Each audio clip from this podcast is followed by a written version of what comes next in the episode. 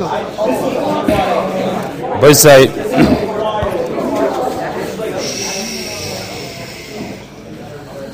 this week's parsha starts with the building of the Mishkan and the materials and the different kalim of the Mishkan, the Oren, the Menorah, Shulchan. The first thing is the Oren. It goes through how to build the Oren, what it should look like. It should be coated in gold and atzeshitim and different boxes. And then it ends off Vinasata es akapoires ala orin that the orin had a cover, a kapoires, a lid, milmolo on the top of it. And what should you put inside the orin? You should put the edus. And what's the edus? The edus is the luchos, the Torah. And Rashi asks a kasha. Rashi says. We already saw before a few psukim earlier, right before Sheni. It already says the word edus. It says you should put it in. It says "V'nasata el orin v'esa edus sheratin elecho." So Rashi himself is bewildered. Lo yadati lo manichva. I don't even know myself. Rashi says why it says this twice. The word edus. And Rashi will tell you Maybe you could say, Shari Kvar Nemar, is already Edus. Rashi maybe you could say as a Shabbat Lamed Shabbat Oider Levadi tells us a din. Shabbat Lamed Shabbat Oider Levadi that while the orange sits by itself, below kapoiras, without the cover, you should make sure to do what? Yitin Tchila Edus B'Seichen, first put the luchas back into the orange and then cover it. So it teaches us halacha a din that you should never cover the orin without the, eh, without the luchas inside. First, open the orin, take out the luchas, leave it open, and then when you put back the luchas, then cover the orin. So the Torah tells us an extra word. The Torah, I mean, what's, what's the significance? Never leave the orin without the luchas in it covered. I mean, what's, what's the big deal? Why is that so wichtig? Why is that so important for us to know this halacha? So much so that the Torah was going to say an extra word twice, a whole pasuk, half a pasuk twice for this. When Rashi so by himself, the Russian Rashi, I don't even know myself. Why is it twice? This shot is like this.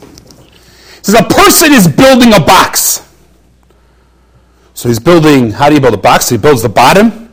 Then he builds the sides and the back and the front. And now he's ready to, it's not finished yet. Because everything can fall out of the box. So what does he do? He builds a cover. And as he builds the cover, now he takes that cover and he puts it on top and he says, Tzaddik, what did I just make? And everyone in the class says, Rebbe, you made a box. Gavaldik. What happens if you never make the cover? What happens if you make the sides and the walls, the walls and the bottom, but you never ever make the cover, and it just stands there open? So you never get to the point of saying, "Look, it's a box." What happens if you take the aron and you close it? So when the luchas are inside, what does it become? It's the heilige aron. It becomes the kli that holds the heilige luchas. But if you cover it with no luchas, so what does it become? Now it just becomes a box. So the Torah is telling you, when it comes to the Aron, when it comes to Torah, you can never have the Aron ever just being a box. Because when you put the Torah into something, so it becomes one with the Torah. It has to always be a Torah holder. It has to always be a kli that holds the Torah. It can never just be a box. Because when you learn Torah, and when you're in Shiva Bacher in Yeshiva, you're not a guy who just, yeah, it's one of the subjects. I learn, and then I do science, and I do history, and a math, and then I learn again, and I go second Seder, night Seder. And when you learn Torah and the Torah goes inside of you, you become a Torah holder. It is who you are. Like the Oren is, the Oren is a Torah holder. It's never just a box. It's never just a facilitator of something that holds other things. It's not a shoebox. It's not a box that just holds other things. Right now it holds the Torah. Now it's closed, holds nothing. It's always something that holds Torah, regardless of what you're doing. Once you sit in the Beis Medrash and you open your Gemara and you learn Torah, you have an achrayis now as someone who is a kli for Torah. And once you become a kli for Torah, you, you, you, have to hold yourself better. You can't just become a box anymore. You can't just become a guy who also does other things. I think we said the word before. When Amalek was in the Midbar and Klal Yisrael was going through the Midbar, and they come and they see a nation that's dressed like the Canaanim. I'm sorry, they're dressed like the Amalekim, and they're talking Kanani. That's why the Torah says, "Vayishma es Kanani." And Klal Yisrael is confused. Because normally what they do is they dive into the Abish that they should win the war against whatever nation they're fighting. So they don't know what they should daven for. Should they daven against Canaan or they should daven against Amalek? They look like Amalekim, but they're talking Canaani. And what happened? What's Pshat? Pshat is the Amalekim knew that Klal is this tremendous kayak they daven and they win every single war they go to. So they decided, what we're going to do, let's dress up. Let's talk Canaani. And when we talk Canaani, Klal will daven against Canaan. And really, we're Amalek. And they'll daven that we should defeat Canaan. And really, we're not Canaan. And we'll win the war. I understand. Pasha Akasha. Pasha Akasha is put, put, on a, put on a Kanani shirt, and it would have worked. You couldn't put on a Kanani shirt? Dress like a Kanani, and it would have been, a, it would have been bad, but Jay, you would have won. You're such a fool. But the Teretz says no. The Teretz says the Kanani, the Amaleki said to himself, if I talk like a Kanani, and I look like a Kanani, then ich bin a Kanani. Then I'm a Kanani and I refuse. Because my identity as an Amalek, I'm a proud Amaleki. And I refuse to give up my identity as an Amaleki, so I know I might mess up my whole plan here. So I'll learn, I'll sit with Rosetta Stone for months and learn the whole language of Kanani, but I refuse to put on a shirt that says Canaan because I, I don't want to change my identity of who I am. And their plan failed. And Klal said, we're going to dive in for whatever nation this is, Stam, they daven tefillah Stam, whatever nation this is, we should defeat, and they defeated them. Because if you talk like a ferd, like a guy, if you talk like not like a ben Torah, and if Chashem, you, you look like you're not a ben Torah, so then how could you be that Oren, that Torah holder that walks the streets and walks the halls of yeshiva. How could you go from a Gemara, from Ravina and Rashi, from before the Nechtam, before the Nechtam, and then also, one second, let me take, that's not the way it works with Torah. You're an Oren. You're an Oren HaKodesh. The Oren HaKodesh holds Torah, you hold Torah. And if you hold Torah, that means you have an Achrayas to always hold Torah, to always look like an Oren, to always be Kodesh. You don't, can't decide anymore. Okay, I'm just going to wear this shirt now. I'm just going to walk, walk like this. I'm just going to look like that. You stand for something that's special. You stand for a B'nai Yeshiva. You stand for, as you know, my tagline in Yeshiva is always, it, this is a Yeshiva. This is a Yeshiva means we are holy. We are special. We are B'nai Torah. That's what we do during the day. We learn Torah. And if we learn Torah, that makes us better people, higher people different people who have to talk and look differently, who act differently. There's a story of a guy. His wife is expecting their fifth kid. In the middle of the night, she feels she's having a child, she's having the baby, they have to go to the hospital. So he quickly knocks on the neighbor's door. Can you please send one of your daughters over to my house? I have to run to the hospital, my wife's having a baby. This is back in the 80s. So he, in Brooklyn, he jumps in his car with his wife. He starts flying across the Brooklyn Bridge. He's going to Maimonides Hospital.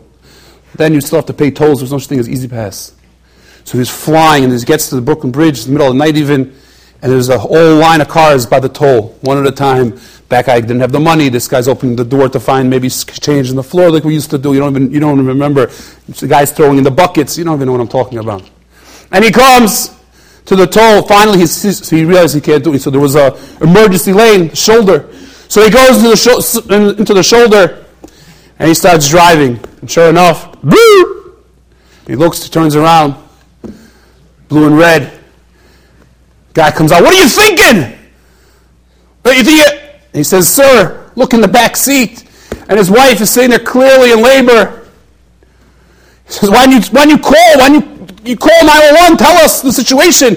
He says, Quickly, let me go in front of you. And he drives in front of the car. And he clears the way.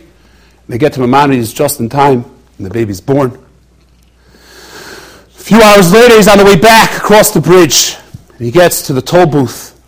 There's a lady there. And he turns to the man. He says, Oh, congratulations! he says, what, what are you talking about? He says, Well, I see you're holding in your hand, it's a dollar for the toll. And as you pulled up, you see you're holding two dollars, two singles. Says, What's that for? He's like, Yeah, it's true. I, uh, I was coming across the bridge and I, and I didn't pay the toll because my wife was having a baby. And so she saw that he had the, the band. And so I wanted to pay you the $2. But how? He says, yeah, the cop came back across the bridge. That's where he's supposed to be. So he came back across the bridge and he told me on the way back, he says, there's going to be a guy, the beard, his wife had a baby. And on the way back, he's going to pay you $2 because he missed the bridge to pay on the way in. So you must be that guy. Congratulations, what do you have? He says, I, I, had, a, I had a boy. Gives him $2 and goes home. Says Yidden, we always have a chance to make a Kiddush Hashem. We always have a chance to show everybody else how much greater we are and how much more we have to be special because of who we are. And so much more so if you're a Ben So much more so if your, your, your profession in life is a, is a, is a, is a. Because once you learn Torah, that means you stand for something even greater. You stand for something even more special. Just to end off, just maybe one thing. When the Torah says, Vasuli mikdash v'shechanti b'seicham, really the Pasuk should have said, Vasuli mishkan v'shechanti b'seicham. They weren't building a mikdash, a base of mikdash. They were building a mishkan. So say in the Pasuk, Vasuli mishkan. Make for me a mishkan. That's what they were making. Why is it a mikdash? To tell you that this din, this halacha, this mitzvah of making a mikdash wasn't only for Klal Yisrael in the Midbar. In the Midbar, they called it a mishkan. In 2024, we call it Yeshivas Ohr Reuven. Wherever we are, that's what we call it. The mitzvah is wherever you are to make it a mikdash.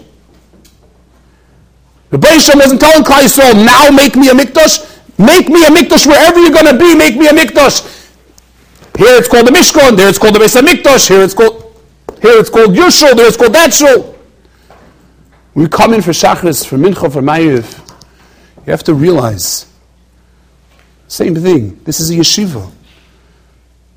This is a mikdash. This is a mikdash ma'at. This is all we have. We don't have a Beis Hamikdash. We don't have a place to go daven. We don't have a place to stand by, by, by, by a mizbeach and give kabbanis. So this is what we have now. And there's so many people who are really taking advantage of that to come with the hat, the jackets, davening, because we realize this is the place, this is the Makkah Kaddish. This is Arva Va'asuli Mikdash. There's no reason why I could stand in front by Mincha. People talking during Mincha? People talking during, during Shachar? Uh, you're standing in a Beis Hamikdash. You're standing in a, in a Mishkan. You should be told that you can't, you have to look sugapast, you have to look respectful. You have to look like a Ben when you're coming to daven. You have to be told that. You just walk through the doors of a Beis Hamikdash. If you walk into a, prestigious place, a palace, a king, you, you have to be, please don't have your tzitzis over your shoulder with, with your shirt untucked, Uh, your, your, your jacket somewhere else, and your hat non existent. Do, do, you realize where you are? I'm sorry, do you, do you realize where you are? There's plenty of places in the world that when you walk into that place, you realize since I'm in this place, I'm going to dress like this. And since I'm in that place, I'm going to act like that. And since I'm here, I can't do this. It's, it's basics. When you walk into this room, there's basics. For Asuli Mikdash, this is our Mikdash. And when we're in this Makam Tefillah, Makam Torah, Beis Medrash, so it's pashit that we have to talk and daven in a way that's even not during davening, even when it's a Beis Medrash. Even while someone's giving a shmooze, we, we, we, shouldn't be playing games because we're in a Beis Medrash. Let's take the message of realizing how great we are.